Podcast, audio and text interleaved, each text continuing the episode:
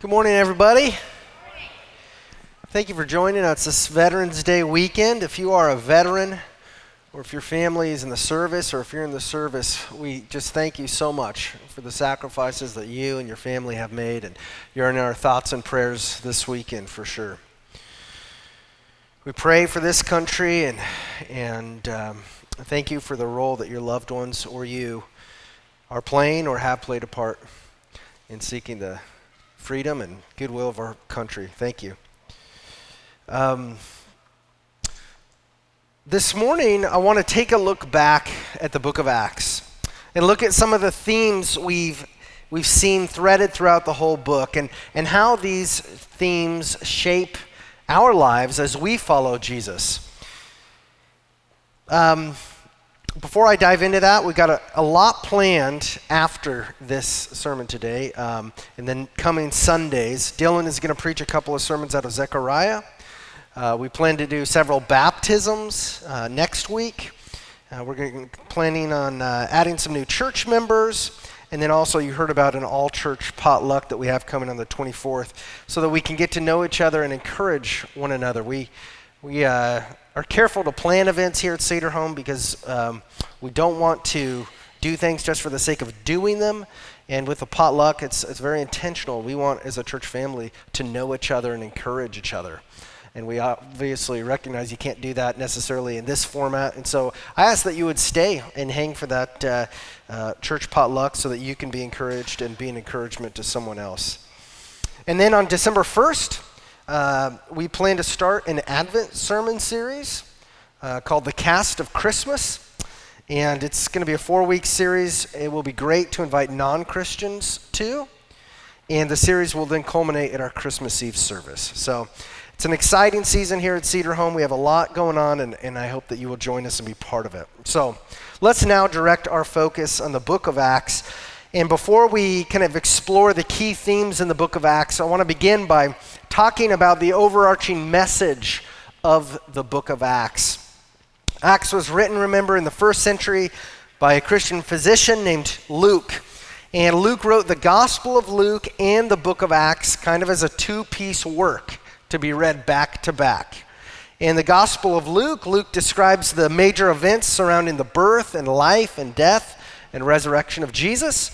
And then he picks up in the book of Acts and he describes how after forty days, Jesus ascended physically into heaven, and he sent the Holy Spirit to indwell his people and to empower his people, his followers, to complete his great commission for them, to go make disciples of all nations by proclaiming the gospel to them, making disciples of all people groups, baptizing them in God's name, and teaching them to obey everything that Jesus commanded them. So Acts tells us, in addition to the rest of the storyline of Scripture, that God is a missional God. He is advancing his kingdom, he is pursuing lost people, and he is restoring his broken world. And the primary tool he's using to show and tell his good news to the world is us, his followers.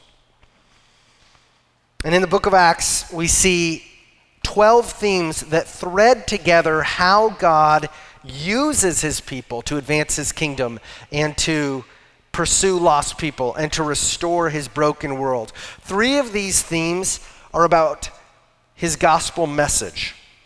Three of his themes are about God himself. And six of the themes are about God's people, his church. So let's start by looking at the three themes in Acts about God's gospel message. First, eternal salvation is available to all peoples by God's grace alone, through faith alone, in Jesus Christ alone. So according to God's good pleasure and his sovereign wisdom, he chose before the creation of the world to redeem and restore a part of humanity that would be lost to the power of sin and to eternal death. And the way that God provided this redemption was by sending himself, by sending God's Son, Jesus Christ, to become our sin on a Roman cross, than to suffer the punishment for our sins on that cross, than to put our sins to death in his own death on that cross, and then to rise from the dead three days later in victory, conquering Satan and sin and hell and death. And God predestined all of this. He, he carried out all of this because of his grace, not because of anything good he foresaw that we would do. And the, and the way that we join this kingdom of God, his redeemed people, the way that we receive this salvation from sin and hell and death, the way that we are reconciled to friendship with God is only through faith in Jesus. Because even our best works fall so short of the holiness of God. And so we can only be saved by trusting in Jesus and what he did for us. And so we, we don't trust then in our own good works to save us. We don't trust in other gods to save us. We don't trust in friends or family members to save us. We trust in Jesus alone to save us. Because only Jesus has completed the work necessary. Only it's it's it's it's God the Father who who loves us so much that he sent Jesus for us. That he, he looks at the work of Jesus alone as the only work totally pleasing to him, totally sufficient to free us from sin and to bring us back to God. And so the message of salvation by grace alone, through faith alone in Jesus Christ is all over the book of Acts and the entire Bible. And it was jeopardized at times in the first century among the early Christians. We read in, in Acts fifteen about a group of Judaizers who claimed that faith in Jesus was not enough to save a person's soul. The Judaizers said that a man must also be circumcised just like the Jewish men, and then he must also fulfill the Old Testament ceremonial laws like the Jews do. And after discussing this at length, the Jerusalem Council refuted this teaching and restated Jesus' teaching that whether Jew or Gentile, people can only be saved by God's grace through faith in Jesus alone. The second thing about uh, theme about the gospel in Acts is that the resurrection of Jesus is essential.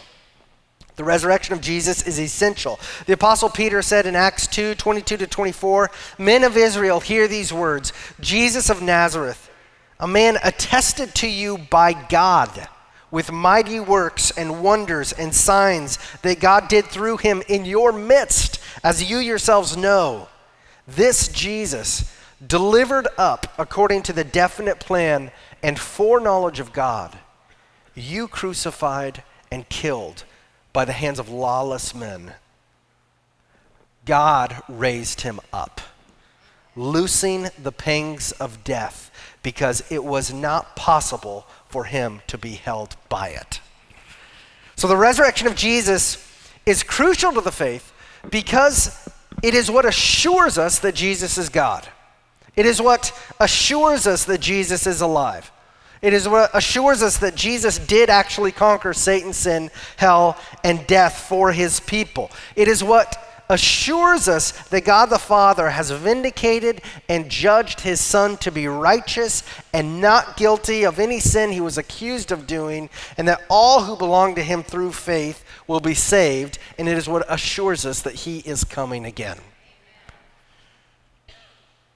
So in addition to the perfect life and, and substitutionary death of Jesus, we must always include the good news of his resurrection, just like the first Christians did. Faith in the resurrection of Jesus was so crucial to Paul that it was the main reason why people hated him. Paul's faith in Jesus' resurrection is why he was beaten and imprisoned and martyred. The resurrection of Jesus is essential to our gospel. The third theme about the gospel in Acts is that it is a message to proclaim with our words. Acts eight five, "Philip went down to the city of Samaria and proclaimed to them the Christ.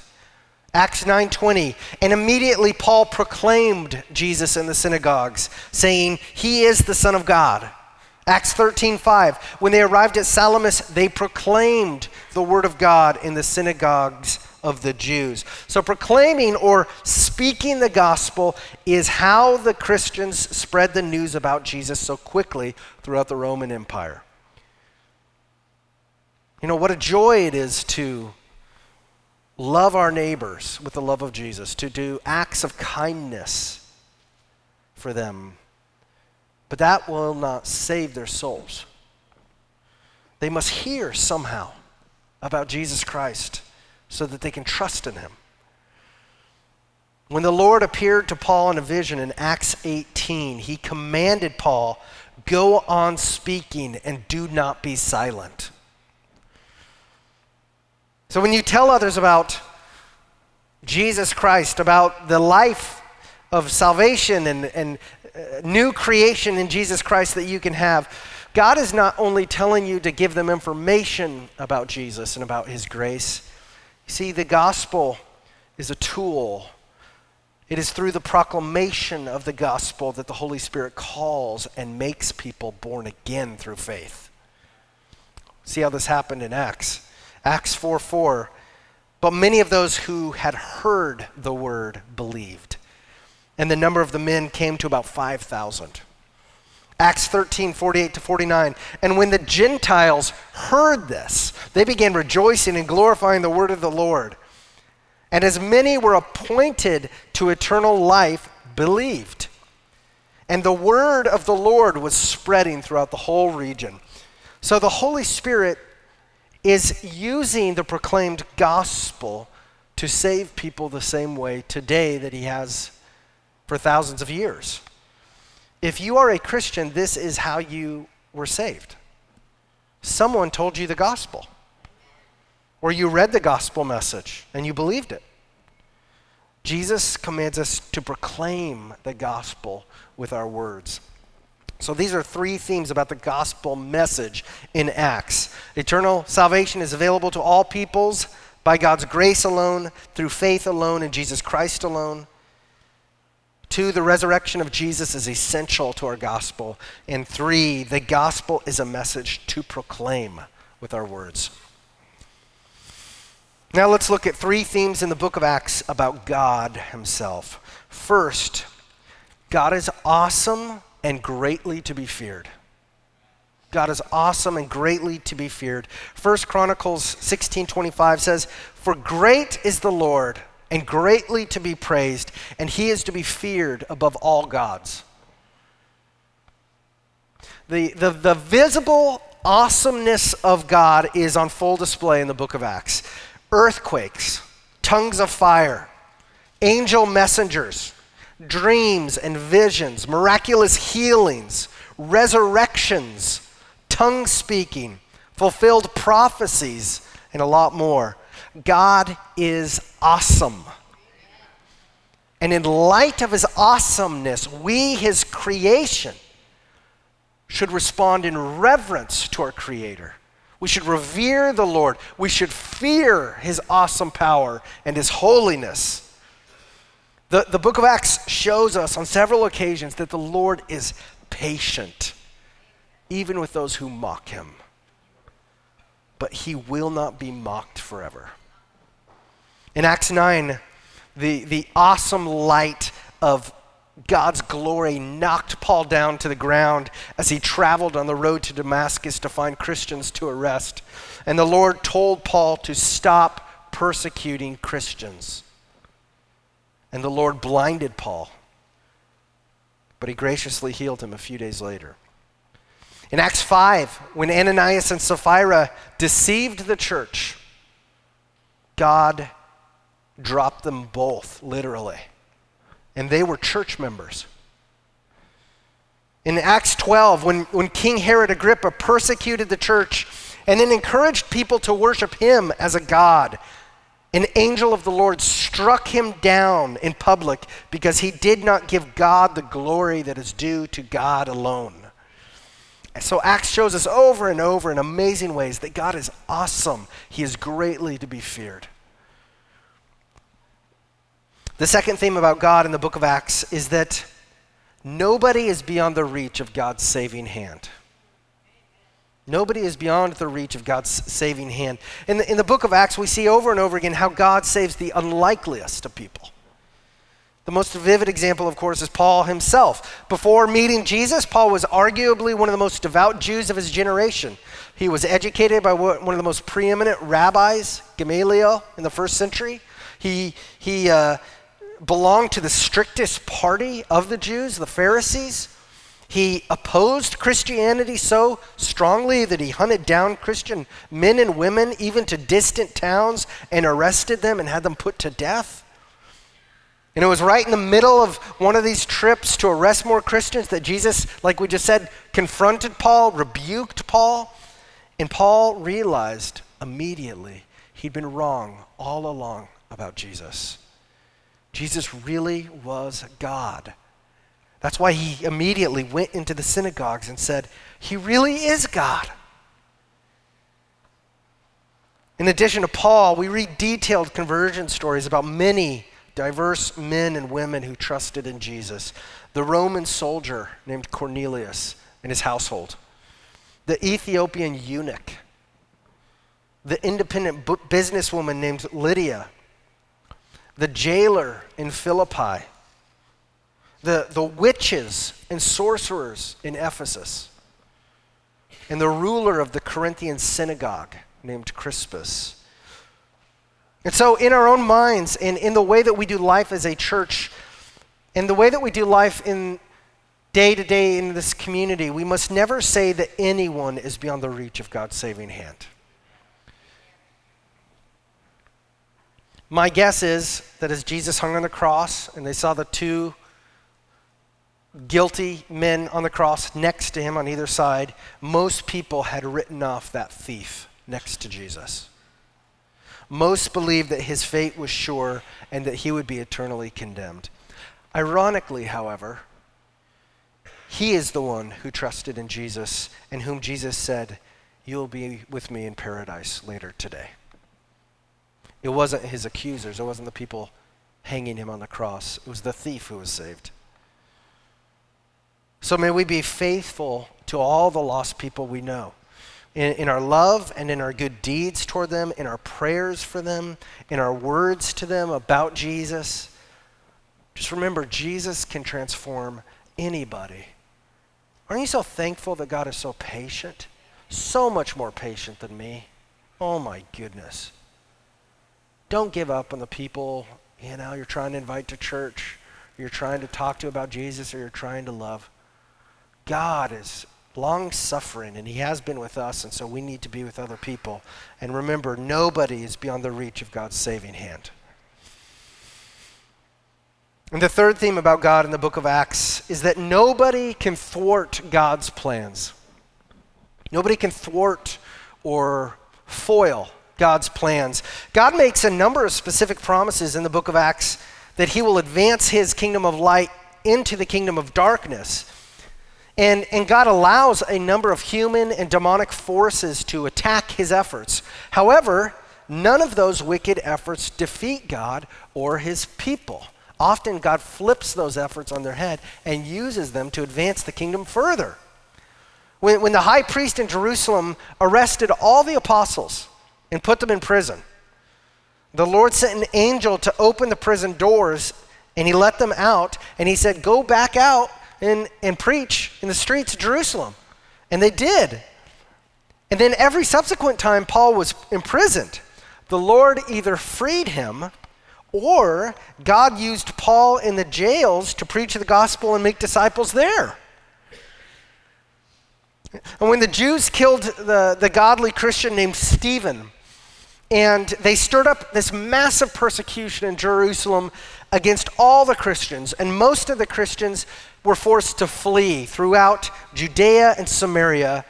God used them there to proclaim the gospel even more, and Jesus' kingdom spread through their per- own persecution in ways that it probably never otherwise would have. This was God's plan. When, when Satan and his demons had a spiritual stronghold over the witches and the sorcerers in Ephesus, God used Paul to heal their sick and to exorcise demons out of them and to preach the gospel of Jesus to them. And many of them became believers, and they burned all their expensive books about sorcery. When we encounter the hardest situations of our earthly lives, we can trust that God's good plan for those who love him is not being thwarted. God is in control of your life. He loves you, and he will use the triumphs and the tragedies of our lives to bring out, uh, to, to bring incomparable, eternal joy for those who love him and who have been called according to his purpose. And subsequently, he will be glorified on earth and in heaven for his awesome power and grace. Nobody can thwart his plans. So those are the three themes in the book of Acts about God. First, God is awesome. He's greatly to be feared. Second, nobody is beyond the reach of God's saving hand. And third, nobody can thwart God's plans. And finally, let's look at six themes in the book of Acts about God's people, the church. First, Christians repent and are baptized in God's name. Christians repent and are baptized in God's name. At the end of Peter's sermon on Pentecost, he said in Acts two, thirty-six to thirty-eight, "Let all the house of Israel therefore know for certain that God has made him both Lord and Christ, this Jesus whom you crucified." Now when they heard this, they were cut to the heart and said to Peter and to the rest of the apostles, "Brothers, what shall we do?" And Peter said to them, "Repent and be baptized, every one of you, in the name of Jesus Christ, for the forgiveness of your sins, and you will receive the gift of the Holy Spirit." So repentance, we're turning away from our old way of thinking about God and turning toward God in faith in Jesus Christ. Repentance and faith Um, has always been tightly connected with Jesus' command to be baptized. So tightly connected that some people have wrongly taught that being baptized is actually part of what saves a person. No, God's salvation cannot be purchased by obeying his commands. Baptism in the name of God is a personal declaration. It's a physical expression of one's faith in Jesus. And all throughout the book of Acts, Christians are baptized in a variety of different public and private settings, in, in baptismals, in homes, and in rivers. If you believe that Jesus is God and you have put your faith in his life, death, and resurrection to save your soul, if you partake in the ordinance of communion, then you should partake in the ordinance of baptism. And we're having a baptism service next week. And so please talk to me after the service if you haven't been baptized yet, or to Dylan or one of our other leaders. In the words of the Ethiopian eunuch who had just trusted in Jesus, "See, here is water. What prevents me from being baptized?" The second theme about God's people in the book of Acts is that we should celebrate our diversity, our equality, and our unity in God's sight. From its inception, the church on earth has always been a motley crew of people saved by Jesus. In the first century church, the, the church, the gathering, the assembly of God's people was unlike any other gathering in the ancient world. Slaves were suddenly sitting at the same table with aristocrats. Jewish fishermen were eating with Roman centurions. Former witches were now eating with former synagogue rulers. Jews were eating with Gentiles. Nowhere else in society did you see that kind of diversity and equality and unity. And because salvation is by God's grace alone, this is why there is no place for any sort of caste system in the church. There is no place for elitism. There is no place for cliques. There is no place for racism. You cannot justify it at all biblically. There is no place for sexism. There is no place for ageism, valuing certain people because of their age or devaluing them because of their age. There is no place for divisions between rich and between poor, between white collar and blue collar, between upper class and lower class. And whichever class you may be in, be careful, because you can be prideful being a poor person, and you can be prideful being a rich person. You can be prideful being white collar, and you can be prideful being blue collar. Just know this, in Jesus Christ, none of that matters. None of it matters. When we gather here on Sundays, when we gather in our community groups, uh, at this, in our potluck at the end of the month, and may we enjoy and celebrate fellowshipping with people who are different than us. People who, who were it not for Jesus Christ, we probably would never associate with. People whose hobbies are different than us, lives are different than us, histories are different than us. And may we humbly celebrate Jesus, because he's done that for us. He's brought us together. Now we celebrate, we've been adopted. God made us brothers and sisters. And then may God help us to maintain unity, to maintain love in this church for the glory of his name. The third theme about God's people in the book of Acts is that following Jesus happens in community. Following Jesus happens in the context of community. The, the book of Acts shows us that following Jesus is not a solo sport. It is why God has given us a New Testament filled with commands about how to do life with one another. In Acts two and four and five and twelve and twenty and twenty-eight, we see what it looks like for Christians to share a common life together. We devote ourselves to praying for one another and for praying together and to praying for the world around us. We devote ourselves to intentional, frequent fellowship with one another as we turn our eyes onto Jesus together. We devote ourselves to generously giving of our money and of our time and of our energy to serve others in Jesus' name. We devote ourselves to reading and learning and applying Scripture and the gospel of Jesus. We sing praises to the Lord together. We take the Lord's Supper together. We select deacons to lead us in service and mercy ministries. We as a church select elders and pastors to lead us and to pastor us. We encourage one another with loving words and good deeds. We forgive one another. We seek to build up and edify one another according to the Scriptures. We grieve with one another. We celebrate with one another. We take care of one another. We bear one another's burdens. Yes, we are saved as individuals, but we follow Jesus as a family of individuals, united by our faith in and our love for Jesus.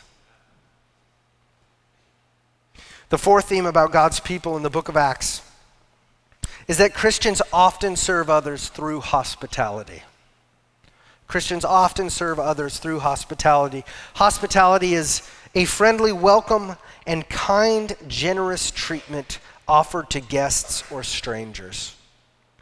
Throughout Acts, we see that Christians opened their homes, they welcomed one another well, they were generous toward one another. Acts two describes Christians opening their homes for Christian fellowship. In Acts ten, the new Christian Cornelius opens his home to Peter. In Acts sixteen, Lydia opened her home to Paul and to his companions after her conversion. And then later in Acts sixteen, the Philippian jailer invited Paul and Silas to his home, and he fed them while they were still in chains. Aquila and Priscilla hosted Paul in Corinth. Philip hosted Paul in Caesarea. Nason of Cyprus hosted Paul and his companions, et cetera, et cetera. Being hospitable does not mean having lots of nice things for your home so that you can wow your guests. Christian hospitality is about your heart. It's about wanting to show others the love of Jesus by sharing with them what you have.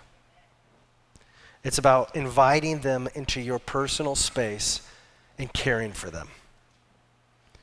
Christian hospitality is not just limited to opening our own homes. It, it also means that whenever we gather, uh, we welcome one another well.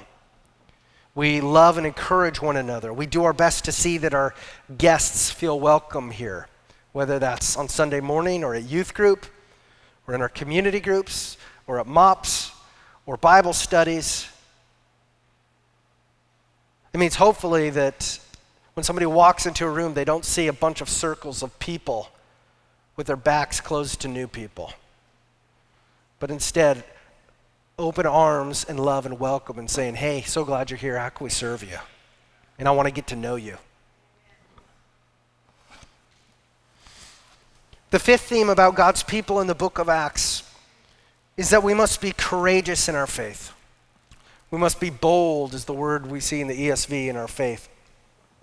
Following Jesus is hard, and Jesus never promised it would be easy. He said that his gospel would divide families and friends and marriages. He said that we will be mocked if we follow him. We will be misrepresented. We will be persecuted. We will be arrested and even killed for our faith in him.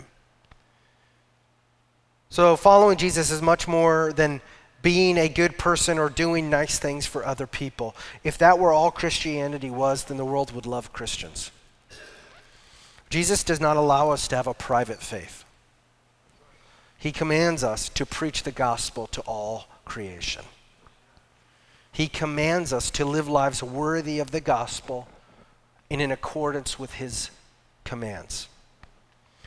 And so when we do that, when we declare the gospel to the world, when we live lives in accordance with his commands and not the commands of the world, we will be persecuted. But at the same time, it's only by declaring the gospel and seeking to love God and others through our actions that non-believers will be saved and that God will be glorified by our obedience to him.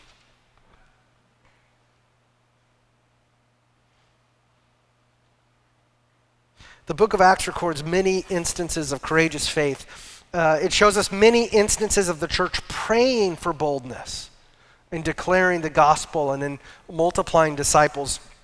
Acts four thirteen, now when they saw the boldness of Peter and John and perceived that they were uneducated, common men, they were astonished.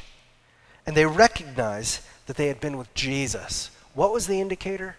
Their boldness. Acts four thirty-one, and when they had prayed, the place in which they were gathered together was shaken, and they were all filled with the Holy Spirit and continued to speak the word of God with boldness. Acts nineteen eight, and he entered the synagogue and for three months spoke boldly, reasoning and persuading them about the kingdom of God. At the end of the uh, Paul's letter to the Ephesians, what does he ask them to do?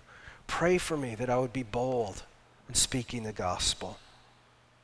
Just like the Christians did, may we also ask God to give us boldness to speak the gospel to others. In our community groups, may we pray for one another as we talk about friendships and future conversations we're going to have with non-believers.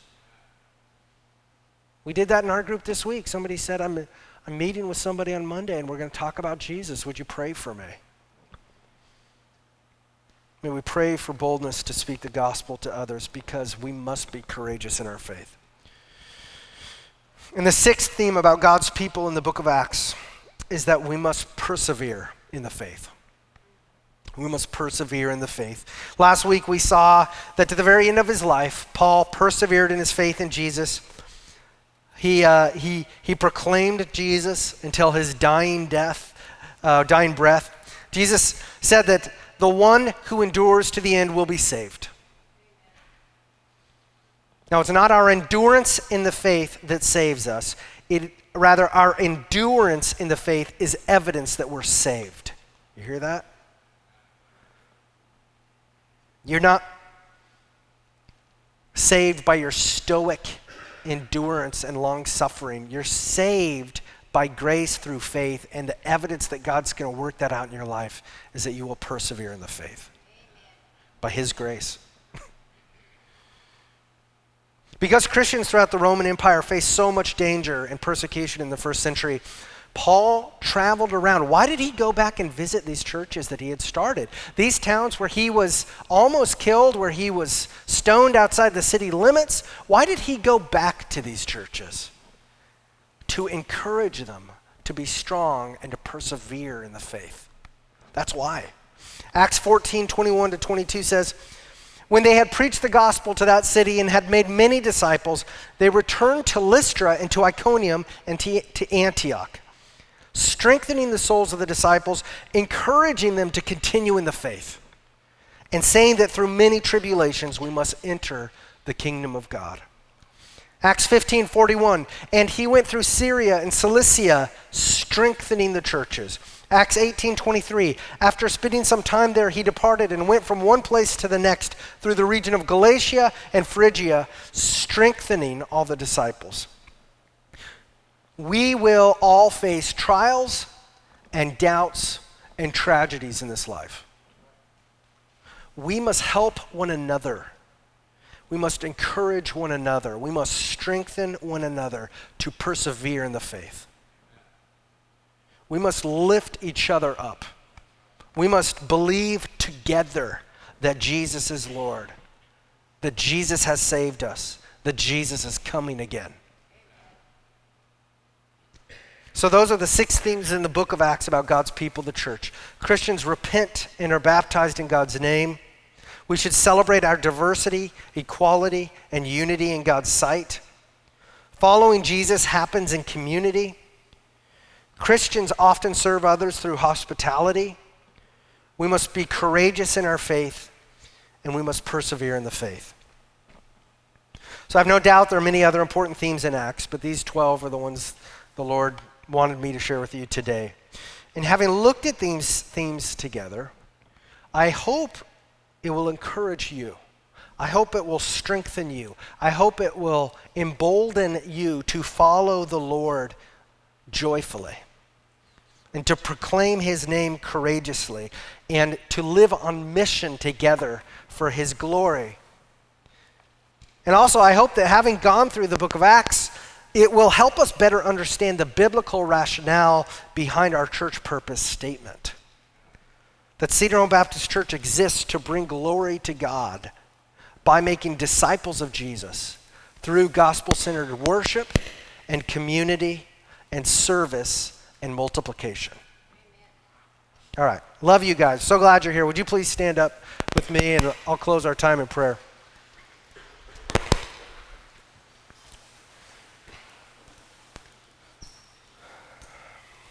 Lord Jesus, we thank you that we could be together today. I think of a conversation I had this morning with somebody who's in India, and how persecuted the Christians are there right now. We lift them up and pray for those people and for our brothers and sisters around the world who are enduring persecution at a level we've never known. We pray that you would grow the church, uh, give believers fullness of joy and courage in you, Jesus. Thank you, God, for your word. Please take these words that we've read in your word today, put them into our hearts and our minds, and help us to meditate on them, think about them, chew on them this week, and what it means for us as disciples. We thank you so much, God, that uh, the gospel is so clear in the book of Acts that we're not saved because of our courage. We're not saved because of our perfect histories or our abilities to meet your standards. We're saved because of you, Jesus, who fulfilled the law for us. Thank you, Jesus, for dying to take away our sins, for rising in victory over death and Satan and hell for us, and for uniting us to yourself as we trust in you for salvation. Thank you for, thank you for breaking into the kingdom of darkness with your kingdom of light and calling us into it. We pray, Lord, that we would be joyful courage, courageous soldiers of love God in this world. And we pray for those who don't know you yet, that as we tell them about the awesomeness, the loving and graciousness of you, God, that you would open their eyes to see the glory of God in the face of Jesus Christ, that they would trust in you, and that you would transform lives, their lives here on earth, God. Be sanctifying us, be freeing us from our addictions, be helping us to kill our sins, and help us to live lives in obedience to you. And may we do that joyfully, because you're such an awesome God, and it is a joy to know you and serve you. We love you and pray this in Jesus' name. Amen. All right. Thank you, guys.